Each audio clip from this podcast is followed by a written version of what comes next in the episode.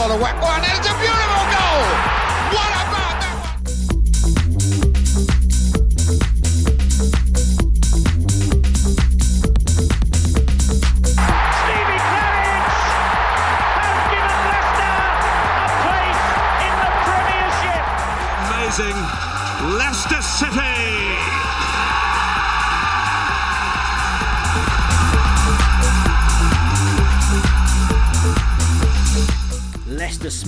City 5 2 at the Etihad, a hat trick for Jamie Vardy. We deep dive on what was a historic game for the football club. Also, a preview of the Hammers this weekend. All this on For Fox's Sake. Hello and welcome to For Fox's Sake. My name is Pete Selby, and alongside me in For Fox's Sake HQ2, Rob Hayes. What a glorious time of things we're having right now in the whole world. Isn't the world a brilliant place? Isn't it just? If you forget about absolutely everything other than the current Premier League table, which, by the way, we're allowed to look at now it's three games in, doesn't it look magnificent? Oh, it's it's tremendous. Five goals, top of the league at the Etihad. Jamie Vardy hat trick. Oh, dribbles for goal post, isn't it? Wasn't it marvelous? It's uh, it's, it's just tremendous. It's fantastic. I mean, end of the day, you're three games in. We can now look at the league. We are officially top of the league, and it's all going rather well. There's plenty to go through, absolutely loads. So we'll just hit the ground running. Bang, five two at the Etihad. The episode itself is called Sour Grapes Taste Sweets because what Rodri's done afterwards, I've no idea. He's just lost the plot as a professional footballer to essentially not only dismiss the team he's played and their tactics, but also his own team. And just turn around and say, yeah, we got beat. And it's 5 2. If you lose 1 0 or 2 1 at home to a team who, who sit back and maybe counter attack and, and score a couple of goals from a corner or something, then you can maybe, okay, but still, it's, it's, it's still sour grapes. But to turn around and say sort of things that he said afterwards, after losing five to five, one, two, count them. You can count them on one hand. Just one, two, three, four, five, five. Um, depending on where you're from, how many fingers you got. But it's it's that is sour grapes. What it also happens to be is amazingly funny as well, and it almost has a nice little gloss on what was a historic win because not many teams beat Man City. Not many teams beat Man City at the Etihad. Not many teams score five goals, and not many players score hat tricks against Pep Guardiola's sides. Rob, Loads and loads and loads of standout sort of stats from that game. Guardiola, I don't think, has ever conceded five goals in a home game for any team that he's ever managed. The last person to score a hat trick against Manchester City before Jamie Vardy on Sunday was Jamie Vardy. And yeah, beating them on their own patch 5 2. Just to summarise, if people haven't seen this Rodri um, interview, by the way, uh, in in quotations, football has not been fair to us. For me, they were lucky. Um, maybe it is our fault. Maybe it is their strength. I think maybe it is their strength. Is pretty much the only sensible thing he said there. Because yes, you might look at the the bare numbers of the game. Man City had a much higher percentage of possession than us, and they had 16 shots to our seven. Fine. But if you actually watch the game, and he did, well, he, he, that's all he did. He watched the game. He wasn't part of it, was he? He was an absolute passenger in midfield. He was part of that game. He would have seen the brilliance of every single one of those Leicester players to carry out their instructions to a man, minute by minute, for one of the most complete, concentrated, quality performances I've ever had the pleasure of watching as a Leicester fan. it's quite funny with with him because of his position in Man City's side. He plays more or less alongside Fernandinho in a kind of defensive midfield role, which gives KDB more of a free role further forward, and and, and you can see it's it's it's a, probably the best way that you can play him, and then. Say if Fernandinho doesn't play, then he will drop into that role. But also he can then go further forward. And he must have been sat there in the first half going, "Well, what's going on? I've got really Jamie Vardy here alongside me, who was hustling and harrying him all through the first half mainly. And he should be further forward, and it, it was all disjointed. They must have thought that Vardy was going to play on the last man, when in fact he came a little bit shorter because we've got runners from deep, the likes of Harvey Barnes, for example. And it was a brilliant, fantastic, pre planned win by Brendan Rodgers. I, alongside pretty much everyone, I'd imagine, when they saw the team, they saw they were going to play 5 3 2, and they sat back in the first, say, 20 minutes or so, and everyone was saying, push out a bit more. We've, we've got to really take the game to them because they can take a team apart. We know that. And they scored a fantastic first goal. Riyad Mahrez, right foot, top corner. What are you going to do? I mean, there's nothing you can do about that at all. And that kind of compounded what most people I'd imagine were thinking. Come on, we've sat back, we've conceded early, no one's fault, but we need to kind of explore more. But Rodgers knew exactly what the plan was. Now, whether the plan works out in the end, you know, sometimes it doesn't, but that was the game plan.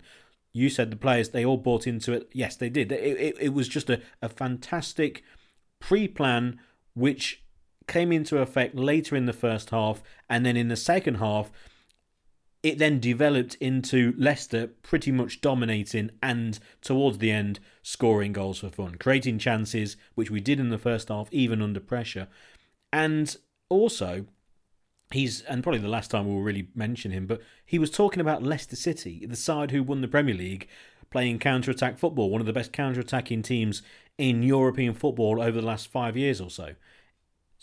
So what's what's his issue? It, it seems bizarre. It's a bit like complaining about Burnley punting it long or it being cold and wet on a Tuesday night at Stoke. It's gonna happen. So there you go. I'm just uh, one of the quote that I wanted to pick up on from Guardiola was saying that Leicester did not want to run. I would say that is the polar opposite of what Leicester City did, particularly in the second half.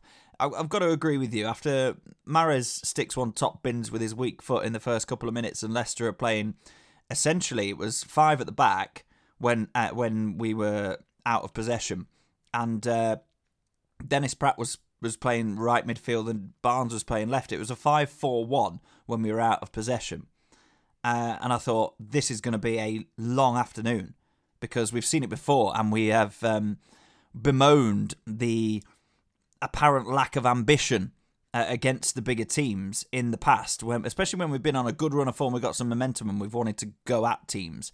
I thought, oh no, here we go again. Um, but we we shut up shop for a little while. They didn't really create anything else throughout the game for me. They might have had all them shots, but Schmeichel wasn't really troubled. Um, and in the second half, goodness me, did we run? Yes, there were times when we were organised and got those 10 men behind the ball and close the gaps for Man City to not be able to play in. We had to do that because they will have sustained periods of possession. But when we needed to run, we ran. How do you get goal side of a defender to win yourself a penalty three times without running? The goal that well, we'll come on to the specific goals, I'm, I'm sure, in a few minutes, but Vardy's goal from open play did you see James Justin shift 60 70 yards to press Nathan Ake in his deep in his left back position and force an aimless clearance that Leicester picked off inside the Man City half? Bump, bump, bump, goal. You do not score a goal like that without being willing to run. So I don't think Rodri or Guardiola have covered themselves in any glory whatsoever. They've just been tactically outclassed on a football pitch. You can blame it on their injuries. You could blame it on um, their lack of front players, if you like. They didn't have a recognised striker. Sterling was playing central. Um, but ultimately, it was a game of football between two teams of 11 professional footballers, and Leicester beat them 5 2. Full stop. Exactly. And, and Guardiola, it's, it's quite surprising because he always comes across as uh, quite a, a, a decent chap. I'm sure he is. For me, it reeks of desperation. He, he's he's under pressure, a lot of pressure, and it's not a happy camp. And also, when you look at the game that they played against Wolves, the first game of the season, they were fantastic first half and dropped off a cliff in the second half. So, if you are ever going to keep it tight, keep it tight in the first half and then go second. and it, it worked to an absolute T. Uh, just going through some of the three word reviews afterwards, which if you were ever going to get involved in the three word reviews, it's going to be this one. Uh, on Facebook, uh, my dad says only one city. Uh, Judy Potter says a fab, not three words, but three letters, but uh, nice one, Judy. Uh, David Lusby says Rodgers tactically supreme, absolutely so. And again, I'll reiterate, I'd imagine catching a lot of City fans out as well. Uh, Hello, we're back by Ron Adams. Sandra Fixer says a masterclass in patience. Uh, Oscar de Bagno, um, again, probably got that completely wrong. Nothing beats counter attack. Not uh, this weekend, especially.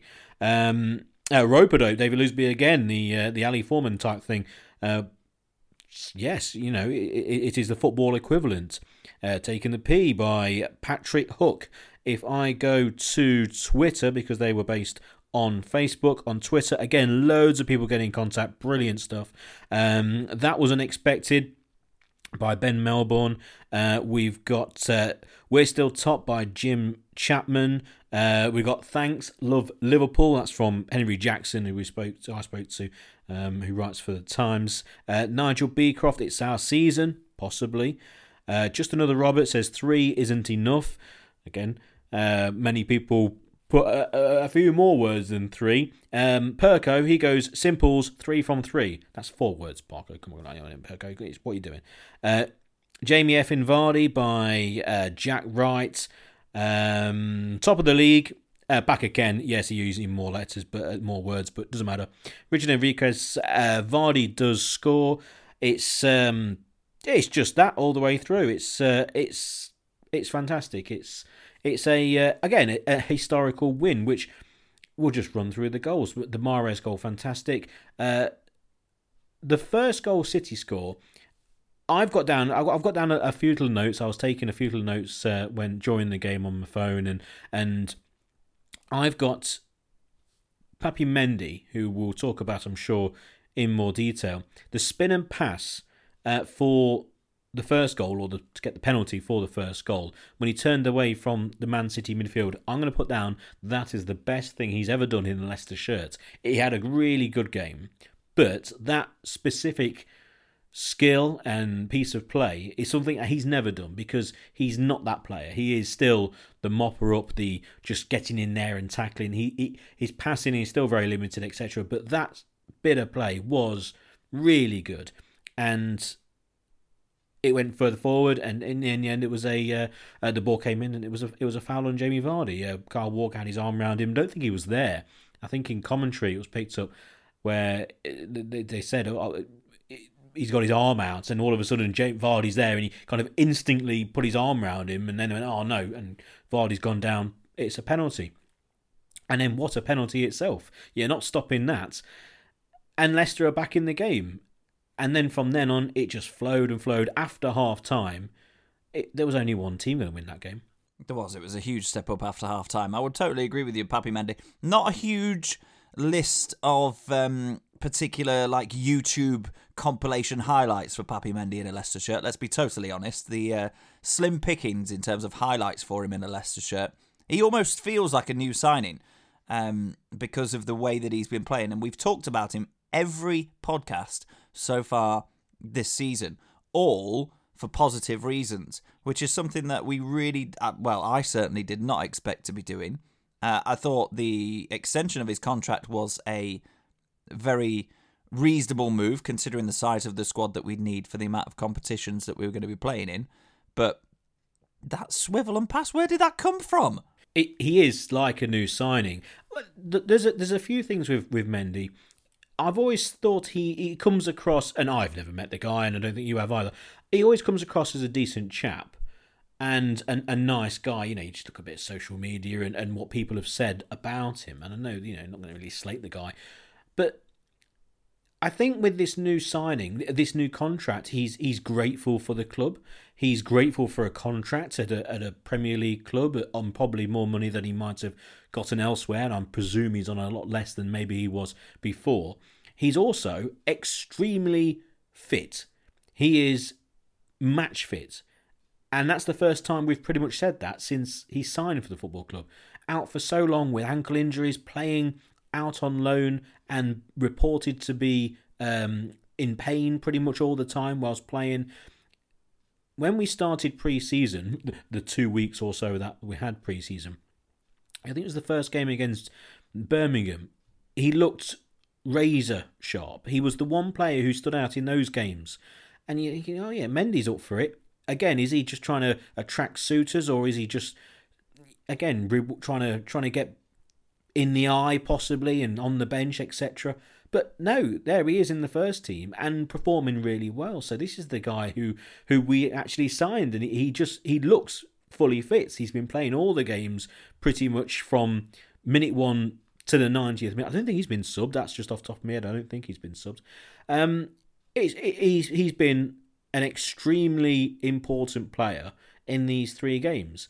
And he will be an extremely important player in the forthcoming few games because of the injury to uh, Wilfred Ndidi. So hats off to him because he's taken his chance and he's taken his chance so well where there were plenty of rumours, including what we were saying, and, and talk regarding Hamza Choudhury possibly going or needing to go elsewhere because Papi Mendy is now officially ahead of him in the pecking order and by some margin, you'd say, and deservedly so. But it was it was a fantastic turn in midfield.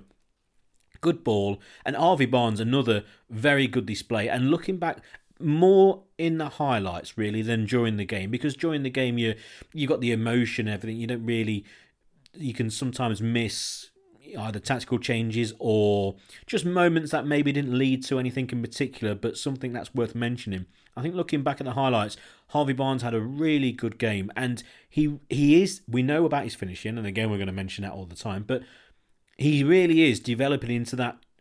And I I said it a few weeks ago about him maybe if it all goes really well, and because Bale's come back into the Premier League, that because of his his shoulders. He's very he's got a very similar physique to to Bale with his very broad shoulders, and I.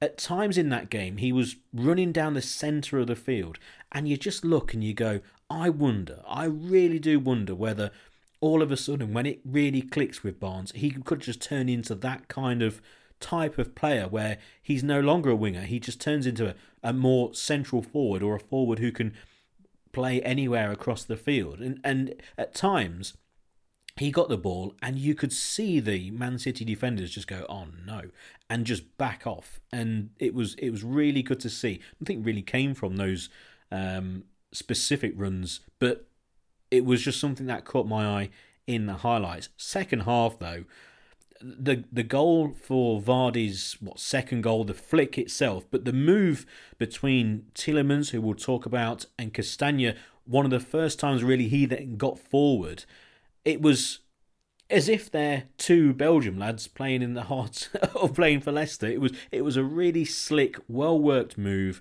completely around Rodri. There's a brilliant clip going around the internet by Out of Context Leicester City, if you find that on uh, Twitter, where it focuses in on Rodri just looking around, bemused at what's going on, and then Vardy with the flick at the near post to get it high above the keeper very similar to his goal for England against Germany away in Germany.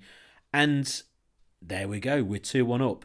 He was very modest after the game, I thought, Vardy as well, because he didn't want to get drawn really on the goal. Yeah, yeah, oh, oh yeah, I got something on it. I just kind of dinked it and it went to.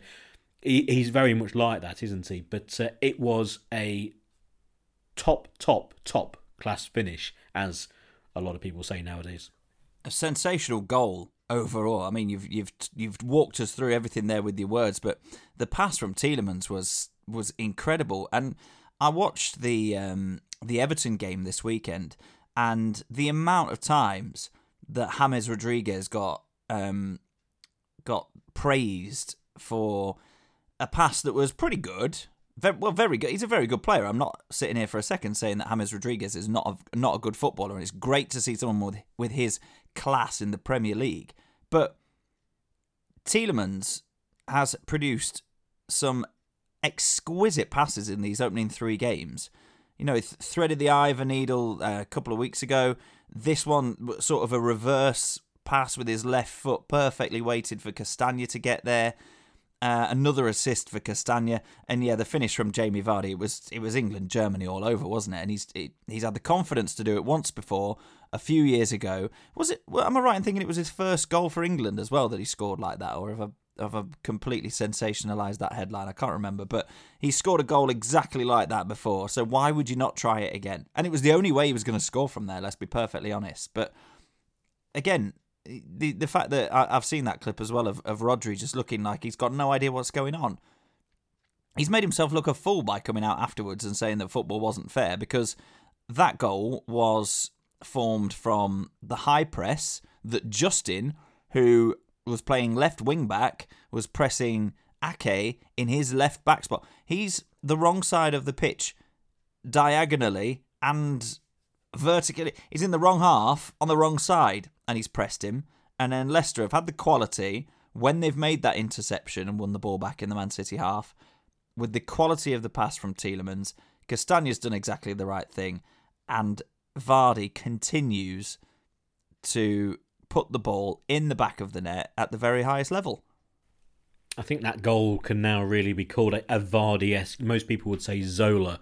He scored a brilliant goal against Norwich, I believe.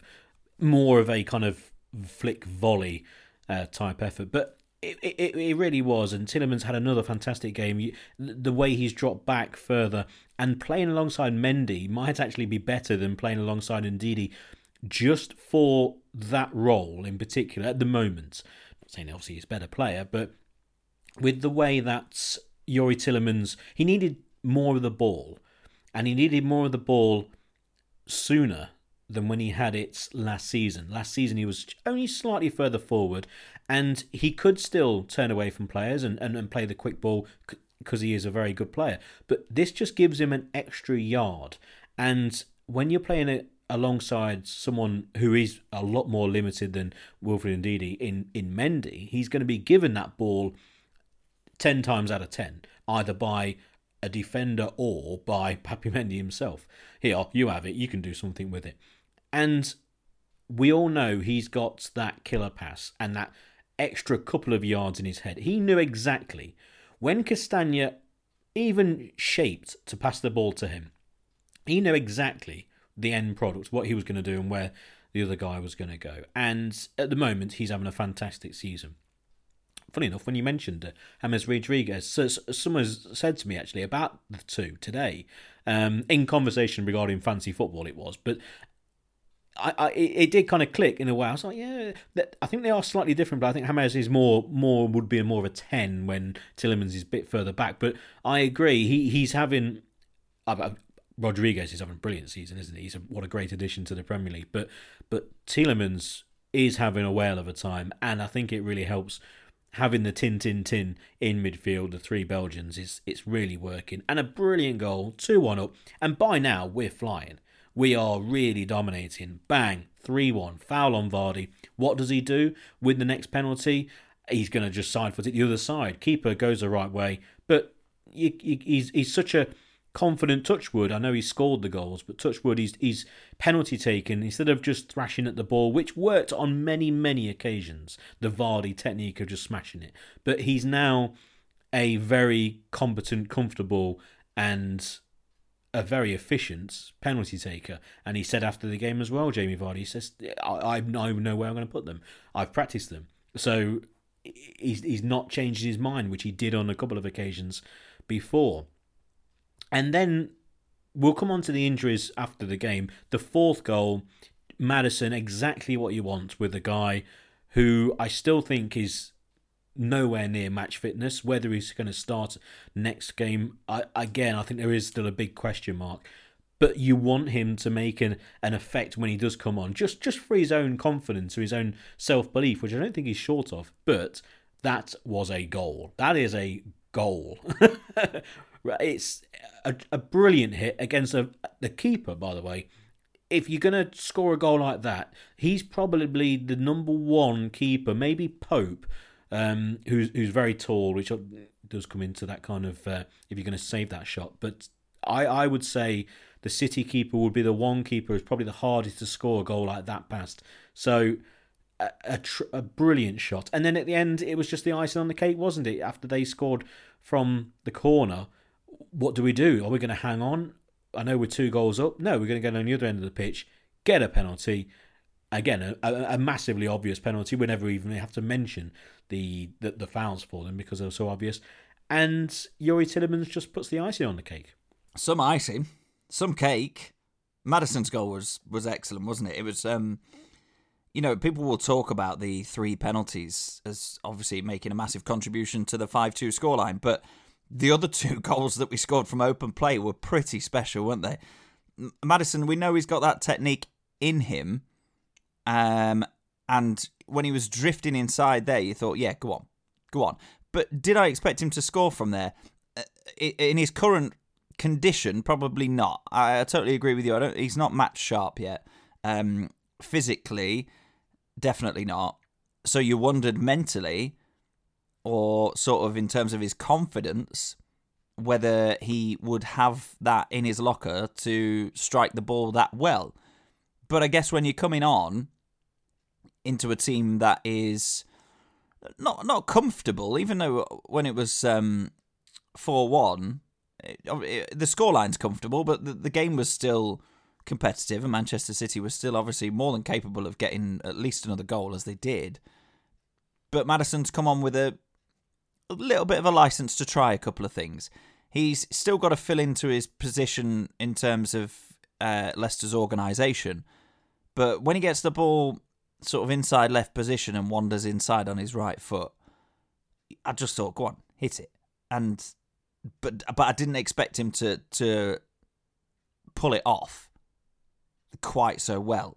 You, like you say, Ederson's one of the best goalkeepers in the world, and to beat him like that from there is is sensational, uh, incredible finish. And then Tielemans gets the goal that he deserved. I just want to say one more thing on Tielemans. We talk a lot about his technical ability, but I think the thing that we have not called him out for before, but maybe that has brought him down slightly in our estimations, or certainly mine, is his struggle physically sometimes. He burnt out in the middle of last season. He doesn't always look like he's got 90 minutes of box to box in him. But hats off to him because he worked incredibly hard in midfield on Sunday against Manchester City with Mendy. He put in some challenges. He was neat and tidy in tight situations. He was disciplined. He was very aware defensively. We know how aware he is when he's in possession, but he was very aware of where he needed to be. And I thought it was a one of the most complete central midfield performances we've seen from him so far, and it gives me a little bit more confidence that he is able to play in that position because before we've said would he be more effective if we played him as a sort of number 10 and had Wilfred Ndidi and then maybe somebody like Dennis Praet as a more box to box player because he seems to have a bit more energy. But Tielemans proved, I think, on Sunday that he's got what it takes physically to be involved in Premier League matches in the centre of midfield, playing as a box to box classic number eight midfielder. Oh, by far, absolutely by far. He's he's answering the questions that were put to him, and rightly so because of such a, he's such a good player. We all just wanted him to be playing in the best role that will get the most out of what is a, a, fantastic signing and the and the that the biggest signing Leicester have ever made, possibly until the next few days. But we'll come on to that soon. And I think this is his best role. He can obviously then play in different roles, but with players like Maddison coming back in and and new signings under what, what he was think, thinking, Cengiz Ünder, watching that on, on the on the on the touchline, it, the possibilities now, and not going over the top, but you are looking at other games going, and uh, three games in, da da da da da, but you are looking at Chelsea messing up and only having what four points. You are looking at other sides playing poorly, and you're just thinking, you know, next couple of games, two games where you would what you would label down as relatively good chances of three points, and you're just thinking five from five.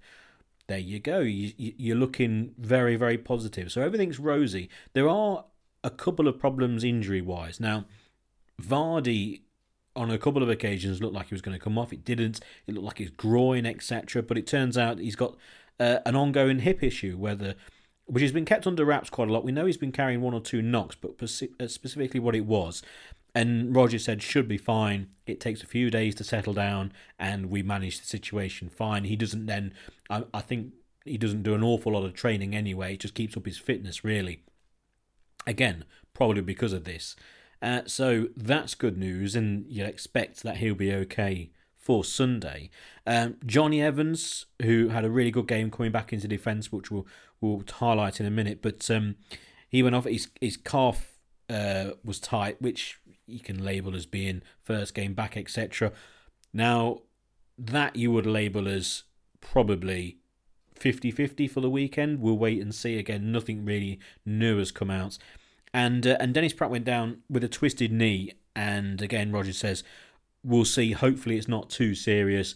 Whether again, you'd imagine he's not going to play this weekend, and he probably won't be. And then the Belgium squad, so there's a bit of time. Hopefully, it won't be uh, anything too serious. So, yes, trouble with a few injuries, but looking at it as a whole, it doesn't look at the moment. Again, touch wood. That it's maybe not as serious as we first maybe feared. Hopefully not, because Dennis Praet's had a very good start to this season. Uh, he wasn't necessarily all singing, all dancing against Manchester City, but he was a very effective part of a very effective midfield. Um, and obviously, he scored that thunderbolt the other week. Um, so he will be a miss. And, you know, if James Maddison is nearer to full fitness than we think or than we give him credit for, then it's absolutely fair play to Dennis Praet for managing to keep him out of the team. You know, because if we didn't have somebody of Dennis Praet's quality, or certainly not playing in that kind of form, then Maddison would probably have been rushed back into the starting lineup because there was a time last season when we'd started to depend on him um, and would play him regardless, especially sort of post lockdown. He got rushed back when he wasn't fit and, and got another niggly injury that, that ruled him out. And he, he just clearly wasn't ready to be on that pitch. And obviously, we had our injury problems then. But it is a nice position to be in that we don't rely on him. I wasn't worried for a second when he wasn't in the starting lineup on, on Sunday against Manchester City because of Dennis Praet. So, touch wood that his is just a, a sore one that just takes a couple of weeks to settle down and nothing more serious than that. Uh, I agree with you. I think Evans was everything you'd expect him to be coming back in. Um, and we needed him to be there, really, because Daniel Amartey, first Premier League game in forever. Um, and Soyuncu is very effective, obviously, but he he still definitely needs that elder statesman at the back with him. So having Evans there was really, really important for us, and, and it is important that we keep him fit. But defensively, I thought we were very, very good. Manchester City, yes, they had a lot of shots, but nothing particularly hugely clear cut. Uh, and you Evans playing at the centre of that back three, which was a back five. He will have been commanding absolutely everything positionally, in front of him as well for the midfield, and it's just he's a, he's a huge player to have back for us. Uh, and fingers crossed that is just a a bit of tightness because it's his first full ninety in a in a while, and nothing more sinister than that. And special mention goes to Daniel Amartey. I mean, to play a Premier League game at Man City, the first one back in the Premier League, as you said, since forever, since what two years or so, and and he had a really good game. Nothing absolutely spectacular, but solid positional wise. There's one or two offsides, just dropped into a, a, a completely alien system to a, a, few of the players, but to drop it straight in and be not playing in the back two, which would be a lot easier than a back three. Um, I say that it would have been maybe easier in a back three regarding the amount of work he would have to do, but I think mentally in a back two it would be possibly slightly easier than uh, than a back three just upstairs. I always think that um, Soyuncu is better in a, a, two than a three. He might be playing alongside Daniel Amartey on on Sunday. Anyway, we'll we'll see what happens there. there. is an interesting player because he can play different positions and he's again had tremendous injury problems, but he's obviously well liked and he's obviously a good player as well. I, I wonder what his future is going to be like because if, for example, we have Soyuncu, Evans, a new signing. Um, you've got Wes Morgan. You've still got Benkovic, who's probably going to go out on loan. I wonder what our Amartey's situation will be because I, I think that he, he's ripe for going out on loan because he needs game time. And I don't think playing for the under 23s is really going to benefit him. I think he needs he needs some decent football. And it could well be that Leicester send him out on loan with a view of being able to call him back at any time. He just needs to be playing. He's not going to do him any good to be on the bench at his stage of his career because he's no longer a 20 year old lad. And there's a, um, I'll throw into the same thing today. Uh, uh, Darnell Johnson's been sent out on loan to Wigan. Um, now he's in his last year of his contract. He's 22 years old. He, he's he's not near the first team squad at all, is he? So he's going to be a player who's probably going to be sold. Uh, Daniel Amartey uh, is obviously ahead of him. He needs game time, and I think it would do him a world of good to go out on loan, championship club, you know, decent championship club, say, and just get him proper game time with the ability to call him back at any time. That's something maybe, maybe for the future, but overall, Yeah, the uh, sorry, sorry to jump in, Pete, but Yep. the, Brendan Rodgers has spoken about um, Daniel Amartey in the post-match sort of fallout, um, and he has said that he will definitely be part of the squad this season, uh, definitely part of the first team squad, but that we are still in the market for another centre back. Um, so, and he said that the reason Amartey's got himself in the team is exactly how Chaglar Soyuncu got himself in the team because when Brendan Rodgers comes came in, if you if you remember, Soyuncu wasn't anywhere near the first team and we didn't even really know an awful lot about him. But he said he impressed him in training and put him in, and and, and Amartey was the same. So it looks to me as if, well, it d- depends what position Rodgers thinks Amartey is is better in. But if you want the option of playing three at the back for parts of the season, you would want more than four centre backs, and it, and it looks again as if as if Benkovic is is the man to be departing at least temporarily, um, because if you've only got four centre backs and one of them gets injured, and you want to play three at the back for the next game, that's all of your centre backs being selected at the same time. So if you have Soyuncu and Evans as the first choice, then Amartey, Morgan, and another new signing as your as your additional one to make five, then that's the kind of squad strength we're looking for because Brendan Rodgers is clearly believes that Amartey has quality and he clearly had the confidence in him i- i- enough to play him in that game because you could have made an argument for playing Soyuncu on the right of the back three, Fuchs on the left of the back three because you know exactly what you're going to get with him, and, and Evans at the centre. But to throw Amartey straight back in, having played Arsenal in midweek as well, two full 90s after two years out, I think shows that he is gonna he's gonna feature for Leicester this season. And if Rodgers rates him that highly, we haven't really seen. He's another Mendy, really, isn't it? We haven't really seen an awful lot of him. He's been a Leicester player for a long while. Not seen a lot of him. Not sure whether he came to us as a centre mid slash right back, and now he's turned into a centre back. Not really sure what, but he's that kind of utility player that will be really, really useful in a squad of quality players that can compete, but also that can cope with injuries. You mentioned the Arsenal game. You never want to lose a game of football. You don't want to get knocked out of a cup competition. But with knowing prior to the Arsenal game that we were going to play at Anfield afterwards, because they were going to, always going to beat Lincoln, weren't they? You were going to play away to Liverpool in the next round. It's looking now that it's not the worst thing that's ever happened to the football club losing to Arsenal because they now have a completely clear week.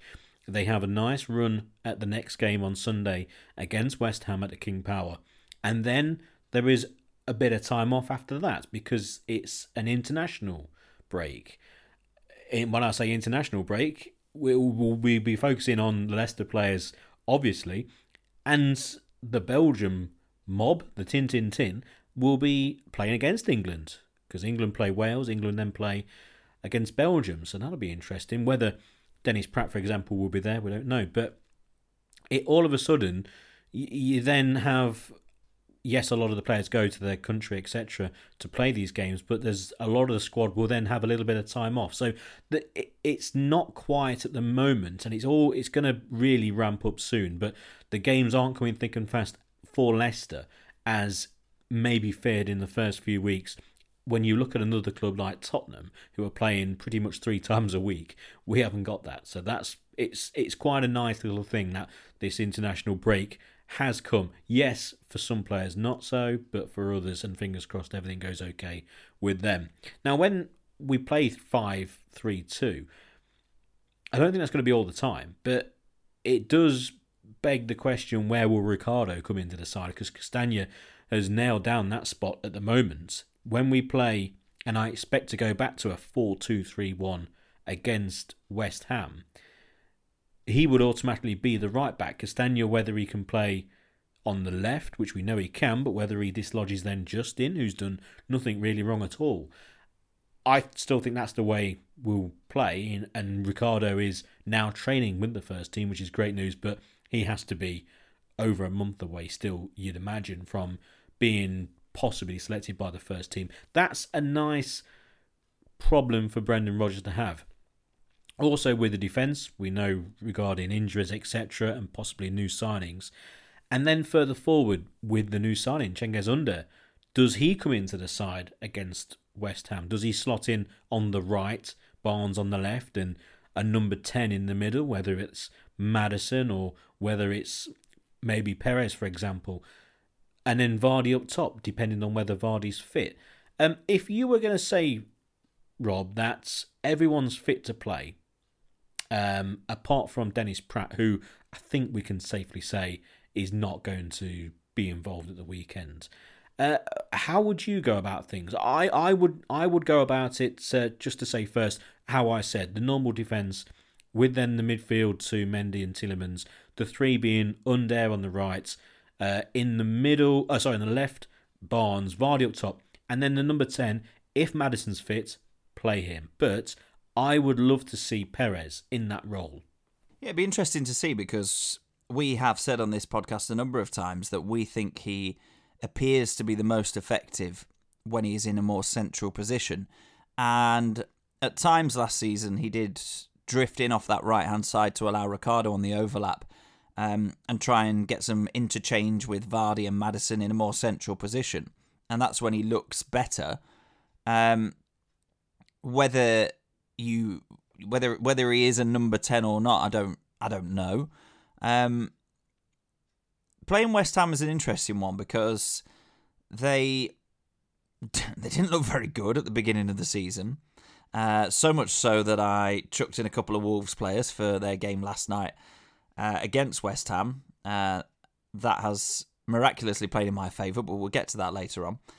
Um, and they looked all right against against Wolves, who have obviously started the season a little bit sluggishly, but home game against West Ham with Maddison having had 20 minutes here, 20 minutes there, then I would start him, especially because he will be full of confidence anyway, because that's the kind of fella that he is. But with that wonder strike against Man City, he'll be sort of feeling back to somewhere near his previous level.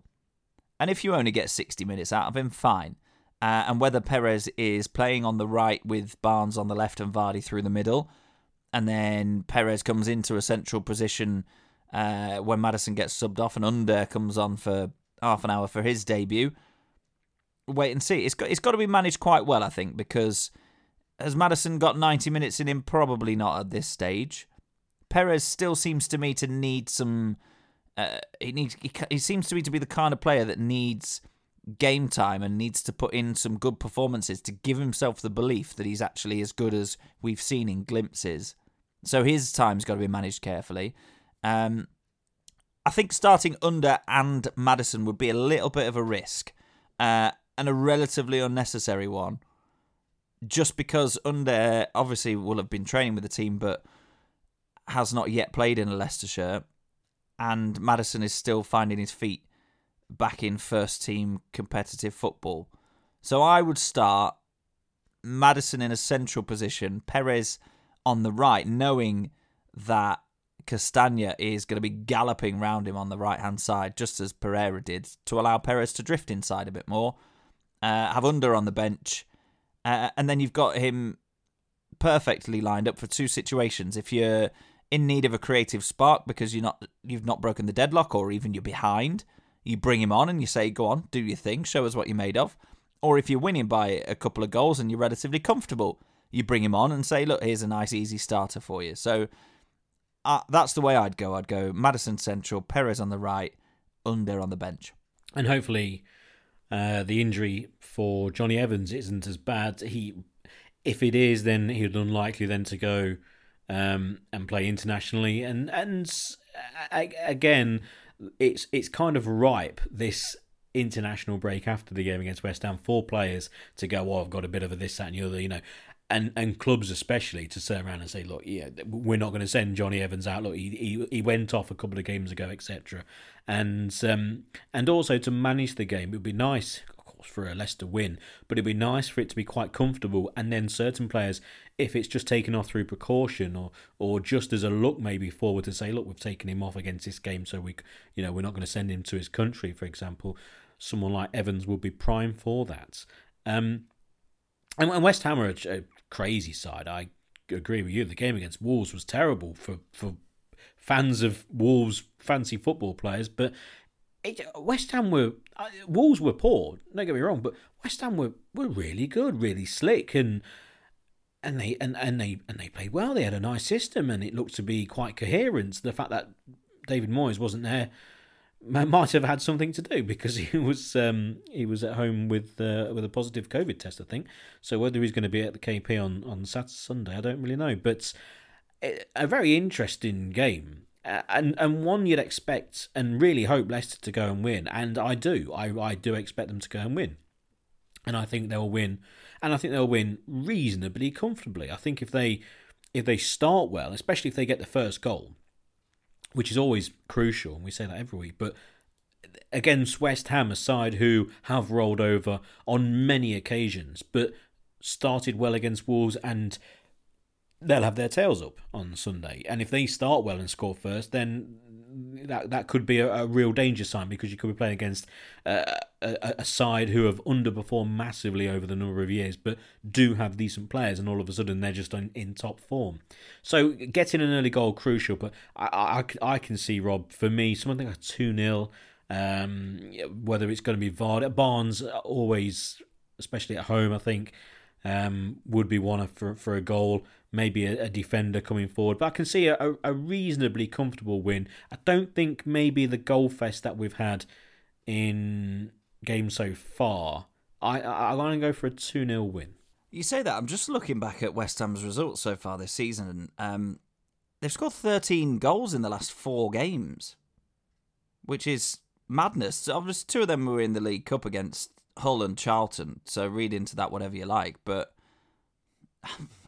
I'm, not sure we'll keep a clean sheet against them. To be perfectly honest, with with with that kind of uh, eye for goal that they've got at the moment, they've got Antonio up front, who is physically uh, a proper handful.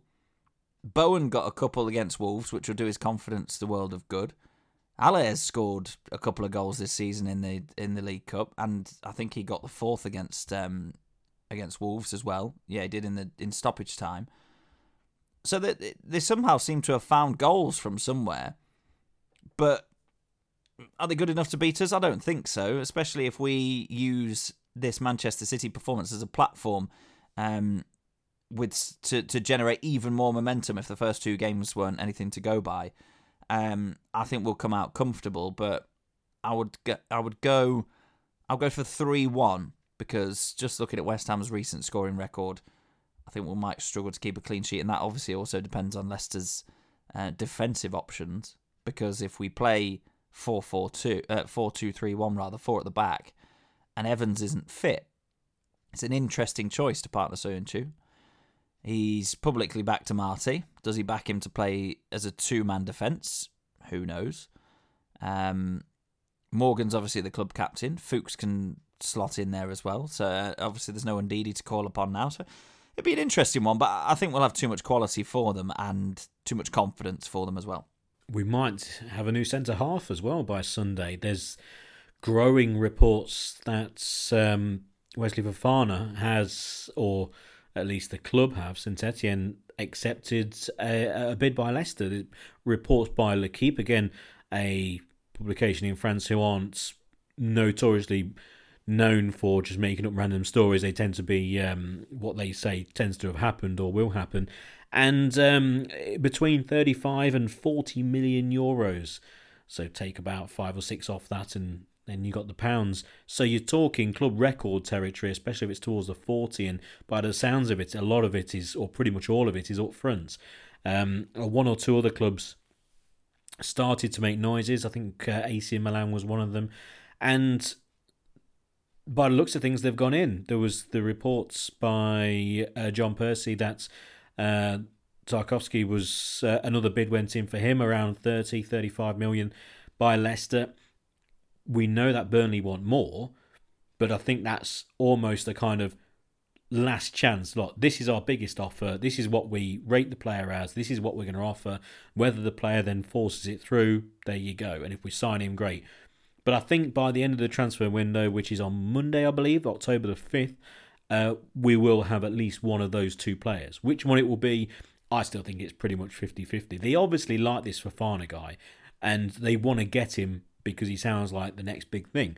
Now, what he would then bring to the first team squad immediately, we don't really know because he's still an unknown. He's still only 19, played only a very few amount of games, and you can bring him into the first team straight away. But then again, you spend so much money on a guy, you're not really going to shove him in the under 23s, are you? It's a a weird situation. But then again, we have had Benkovic and Soyuncu who weren't signed for a million pound each, were they? There was a, quite a few quid spent on those two, and they spent time in the under 23s. So that will be a, a completely different uh, prospect. Someone like Tarkowski would be a bit more.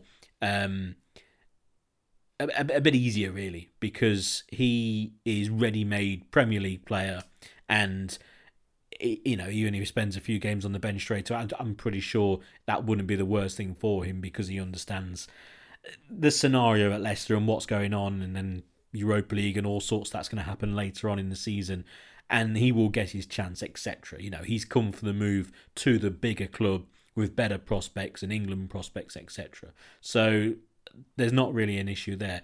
But which one, Rob? And I, and this is a crazy question because there's no real right answer. But who would you prefer? I was just thinking about that. Funny that you should ask me that uh, just as I was sort of weighing up the options in my head. I think at this stage, I would prefer Tarkowski because 27 is a great age for a centre back it's there's no risk in terms of the fact that his legs are starting to give out. Um, he's got plenty of Premier League experience now. He is probably the next in line centre back for, for choice for England. If not, you know, some parties would have suggested that he should be selected above players like Michael Keane, for example, um, from Everton for, for England. So he's in that conversation. Um, and he's ready made. He could come straight in whenever you need him to play. Straight in. Obviously, he's been out for a couple of games with some kind of toe injury, I think. Um, and and the transfer fees that are being talked about for the two players are very similar, so you can't even really take that into consideration. But you you wouldn't invest that much money in a centre back that was say 30 31. I think that that's that's silly. But at 27, James Tarkowski could sign a five year deal at Leicester, for example, and see out all five of those being a regular first team quality player. And if you're looking for depth in the squad that is trustworthy, then for me, he's the option. But it depends what the recruitment technique is, because if you want to bring in a centre back that is going to dip in and out of certain games, maybe ones of less priority or, or perceived to be easier games, then then Fofana would be a decent option. And either he comes in and absolutely lights up the Premier League and becomes our next big sale three or four years down the line for wait for considerably more than you invested in. that could conceivably happen. But he could also come in at 19. I don't think there are many centre backs in the world that have ever been good at 19 or, or great at 19. Uh, and obviously, there's a lot of talk about potential, but he's just not had the games to to be able to prove definitively that he can fulfill that potential. So if it, if it was my decision, I would be choosing Tarkowski. But I think from reports today, especially uh, seemingly a few developments today, uh, that Fofana is going is the more likely, seems to be leading the race. That look, we need a centre back, and either of them would be fine. Uh, but uh, my personal choice would be Tarkowski. Yeah, just looking at uh, Tarkowski, he he turns twenty eight in November. Uh, Fofana, he was born just before Christmas, year two thousand, which is scarily not long ago. So oh, it makes us feel old, doesn't it? Yeah. So he turns he turns twenty in December, and just reading the Mercury report in thirty two million bid accepted. Um, we don't know the answer, do we? You know, the safe option is is the Burnley centre half, but there's no resale there. But then again, he could turn into a Jonny Evans type player who, in their early thirties, if, if you're that sort of player, you, are invaluable to to any club. And I think that's why they don't want to spend any more than 30 million. It seems to me that is their absolute ceiling. They're never going to go more than that. Um, but this Fofana guy, it's very unlike a club like Leicester to go so big on a completely unproven talent. They went big with Slimani, but everything tick, ticks. Everything was right with Slimani, apart from when he got here, and even though he was a success to a certain point, overall it was disappointing. Um, but there was no reason why we shouldn't have signed him because he just looked the absolute business and would tracked him for a number of t- a number of years. But this Fofana is a completely shot in the dark. Um, now I'm the sort of person who, in horse racing terms, you might have two at the top of the market. One is the experienced sprinter who's been there, done it, never lets you down, runs to a very similar level all the time, and then you've got the young upstart alongside him who's shown one or two glimpses of possible superstardom and going to go way beyond the quality of the experienced rival. And I kind of back that one. I, that's my horse, you know, the one that could turn into the superstar. So when it comes to which one would you go for, I'm going to go for Wesley Fofana. Six foot three, seems to be the business, and if he turns into a, a world beater, brilliant, and he ends up being sold to Barcelona for 150 million quid, whatever. But if he turns up and he starts being a bit, I want to play, you've signed me for all this, then they might give him a go if they're going to play five at the back. Give him the, the spot that Amartey was. Or at times, maybe towards the mid part of the season, play him at centre half alongside Soyuncu or alongside Evans and give Soyuncu a rest who will be playing for Turkey for the next couple of games in that window. It could be the chance for him to get that game time and then all of a sudden we go, crikey, we, we really have you know, backed the right horse with with this guy. So one or the other will be at the football club. I think we can safely say by Monday. At the moment, it looks like the scales have tipped towards Fofana, but we'll see. It's I, I think if the Fofana thing falls through, the Tarkowski. whether there is another player going the other direction, you know, you look at someone like Gray, who knows whether he want to go to somewhere like Burnley or not, you know, it's it's that could well happen, um, but we'll see. We'll see what happens. The one thing that we will see, or listen to at least, is the Europa League draw. Rob, we are potentially in pot three. I think there is still a question mark surrounding that, with the Europa League qualifiers still being played this week. Tottenham, I think, for example, in um, in God knows where on Thursday. So there are still a few um, boxes to be crossed with who actually then qualifies. And I think there is still a possibility that we might go into a different pot, but very un very unlikely. So we'll be pot three. So you got your best teams in pot one, second best teams in pot two. We're in three, and then in four. Um, kind of the rabble, although there are one or two clubs in that pot four who uh, who do look quite tasty as well. So we could still have a really difficult group, but exciting. Desperately disappointing with the fact that we can't go to these games, or more than likely we won't be able to go to these games. But it is still exciting. It is exciting. Not quite as exciting as the Champions League draw, I'll I'll have to say. Uh, and many of us would have been hoping to be looking forward to a Champions League draw this season. But it's still European football, and, and I'm kind of torn between the way I want the draw to go, to be honest with you.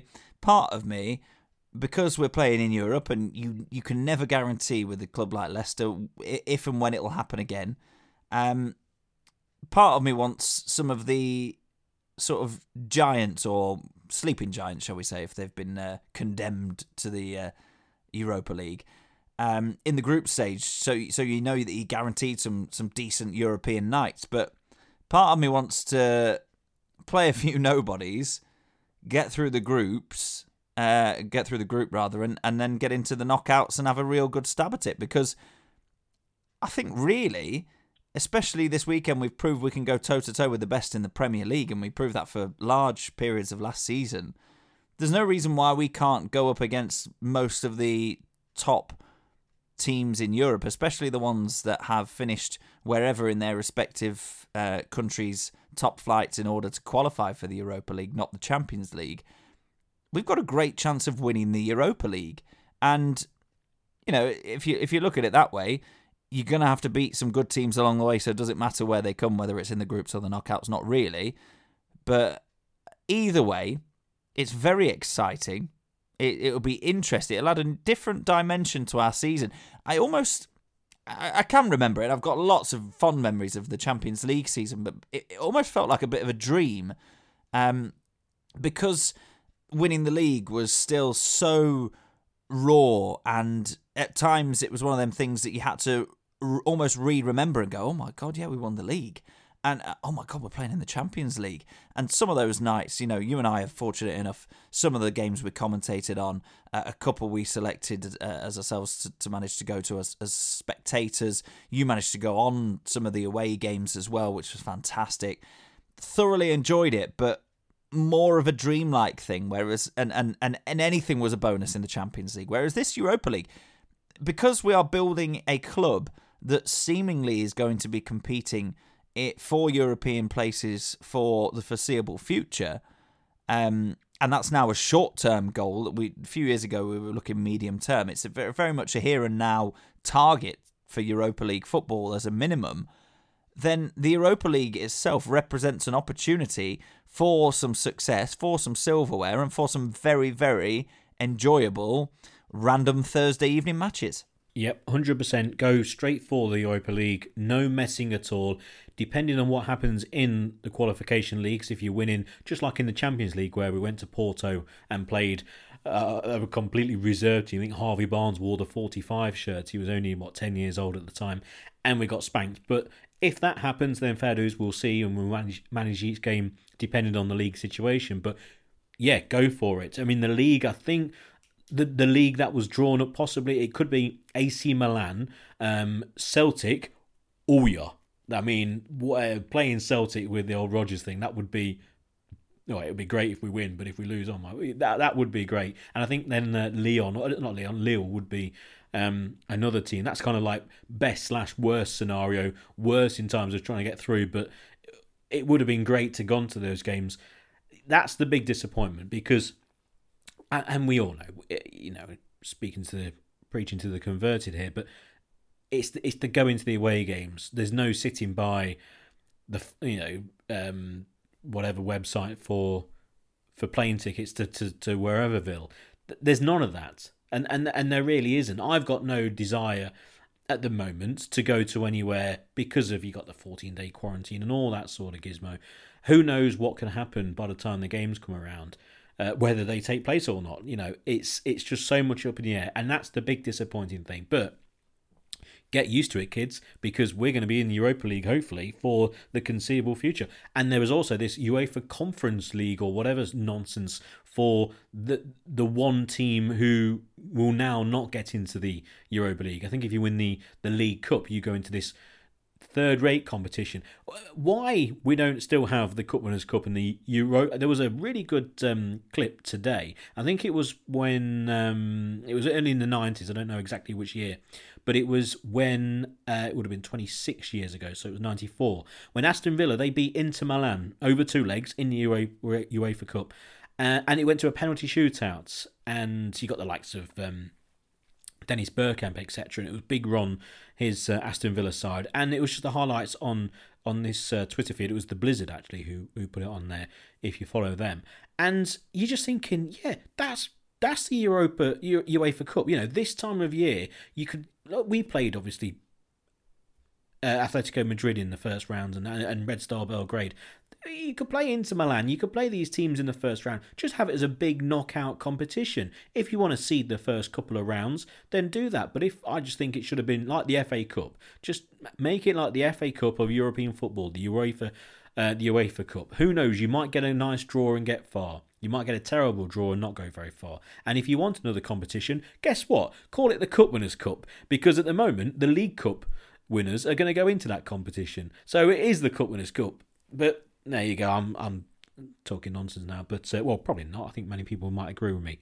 Finally, um, well, Leicester City women played Manchester City women at the same time, or a couple of hours before, but on Sunday, and that was in the quarter final of the FA Cup. That was last season's FA Cup because of all the issues, and and they lost two one, but that uh, in itself is a a fantastic result. I know they didn't get through in the competition, but Man City are just so they're right at the top of English football, and along with Arsenal, along with Chelsea in the Women's Super League, and Leicester have ambitions to get through to the Women's Super League this year by winning the, the championship. To lose two one to a team, if I was in charge of an average um, WSL side, Bristol City, uh, Reading, etc., and you play a league game against Man City and you end up taking them all the way and losing 2 1, you'd put that down as a really good effort against these sides who are winning 8 and 9 0. So to do that at championship level, that is an amazing result and something hopefully that kicks them forward in the championship because they've been playing brilliantly and and I think a lot of people have been following because of the link up via social media as well they maybe not just seeing the results, for example, but at least people are uh, are paying more notice because of the link up between the two, the Leicester City women and and the football club as a whole. So uh, yeah, if you looked at that results and just oh, disappointing they lost, that overall is is a is a fantastic performance. It isn't. Some uh, I saw the result at the time and I thought, you know what, fair play. That that obviously beating Man City would have been an outstanding performance, but still to to be so competitive in that game.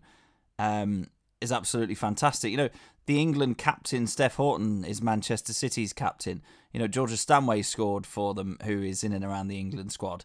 It's um, it's a very very talented side. Um, and one thing I found out today actually is that the um, that Leicester were only able to name six of their new summer signings in their squad for this cup final, uh, cup quarter final against Manchester City because, as you say, it's rolled over from last season, and the FA have said, well, to to make it a continuation of last season's competition, you can't basically put out an entirely new team that weren't around when you were in this stage of the cup.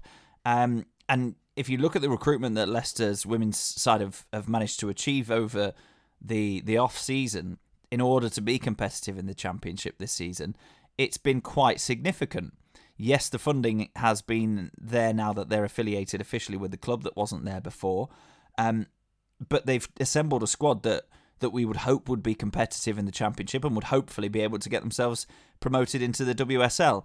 Um, but to have a lot of those players not available for selection makes the result even better. Uh, the scoreline and the performance makes it even better for me than if they were able to chuck in all of the new players who are the majority of them are of a higher quality that will enable Leicester to compete in the Championship. But fair play, really, really good performance, and a lot of good signs there that we can look forward to a successful season for the women's side in the Championship. Yeah, it's actually very much the case that in the men's uh, side of things, if you are a, let's just say, playoff side in the championship or just outside of the playoffs, it's like going to Man City in the FA Cup in the men's side of things and losing 2 1, taking them all the way. You put it down as a, as a as a really good result, or a brilliant effort, because the likelihood of being turned over was very high. Very similar. Breaking news, Rob. Breaking news. Um, I, I'm obviously going through Twitter, etc. Uh, Rob Dorsett's uh, on Sky, the Sky Sports reporter, I noticed reported about Saint-Étienne and Wesley Fofana, and it was just confirmation that there was a bid made. And obviously, with Sky, they have to be slightly careful. They just can't. I know this is going to this is might get called for this, but they can't just rip, um, tweet any nonsense. I think they have to double and treble check first before kind of just tweeting anything. Obviously, some things that they do doesn't work out that way, but they're not just like any publication or Twitter handle. So he was about five or six hours behind the news. He's just tweeted now, as we're recording, Saint-Étienne have announced that they have agreed a fee with Leicester for Fofana. They say their biggest ever fee, whatever that could be, but I imagine it's around the 30 to 35 million mark. So there we go. They've agreed a fee, and you'd imagine the player would have no problem with the agreeing details and and and per- personal stuff with Leicester. So it looks like Fofana is going to be the man.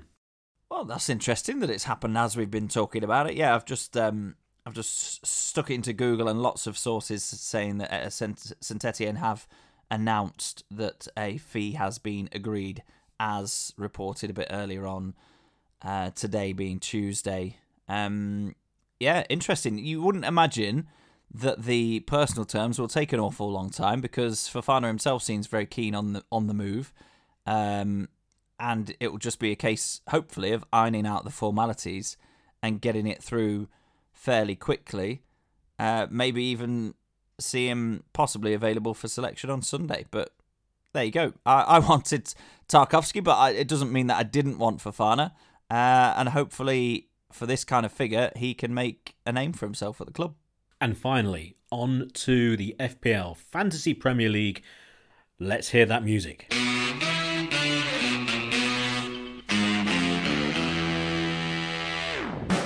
So, the For Fox 8 podcast uh, top 10 in 10th place. We've got uh, Humza Yadini with FC Mordor. In ninth place, we have Eureka Tielemans, Tom Strangewood. Uh, in eighth place, down in eighth place, we've got uh, Glenn's uh, Guldgossa, uh, Gossa, Max Magnuson. Not sure about that team name. Anyway, into the top seven. Seventh, we've got a win by VARD. Nice name, George Escott. In sixth place, we've got Wok A Who by Todd Avery. Top five, up into the top five. All big point scorers this week. We've got in fifth place Owen Schofield with Le So Solid Crew. Good name, used that before. Top four, Kieran Ford in fourth place for Fuchs' sake. In third place with 104 points this week. What have you done with your side? Let's have a quick look at this. Captain Vardy, Castanezet Mings, he scored and he got a clean sheet. Got Martinez, so you got your goalkeeper clean sheet. Alexander Arnold, Grealish. Oh my god, oh dear, 104 points, amazing. And that's by Drake Martin with Drake Water. And the top two are Vegetable Castagna, Stephen West in second, and still at the top it's Stay Home, Eat Out, Get Fat, Ian Barker, 230 points.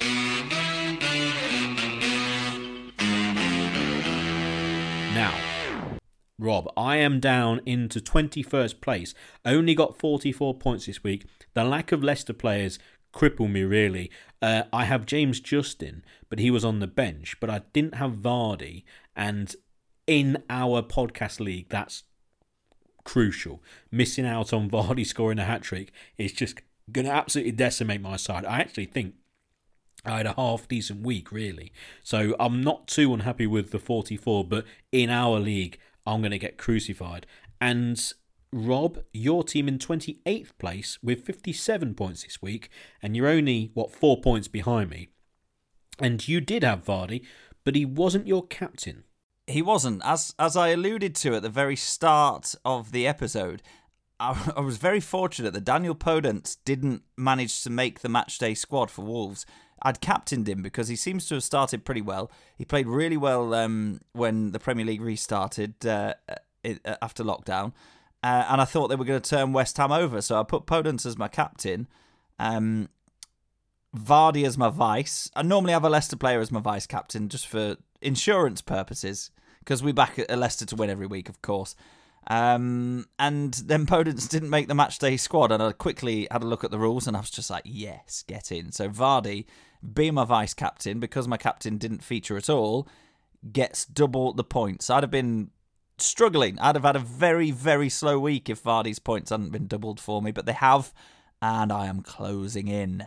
You are, to be honest. Without Vardy, you'd have been really struggling this week. So you've you've kind of dodged the bullet there because you would have been right down the league. But anyway, that's the fancy football. So fingers crossed, a nice City win on Sunday and we might even have a new player by the time that you're listening to this podcast. He actually plays, uh, I've just seen nice and uh, handily, uh, with the number three on the back of his shirt, so it says on Wikipedia. So there is the open three shirt at Leicester, and uh, I presume there's going to be a rush for my now new favourite shirt, the maroon shirt, because of all the success we've had wearing it. It's it's now I'm fine with it now. It's absolutely fine. The shirt's wonderful. Leicester's wonderful. The results are wonderful and hopefully you think the podcast is wonderful. That's it for this week.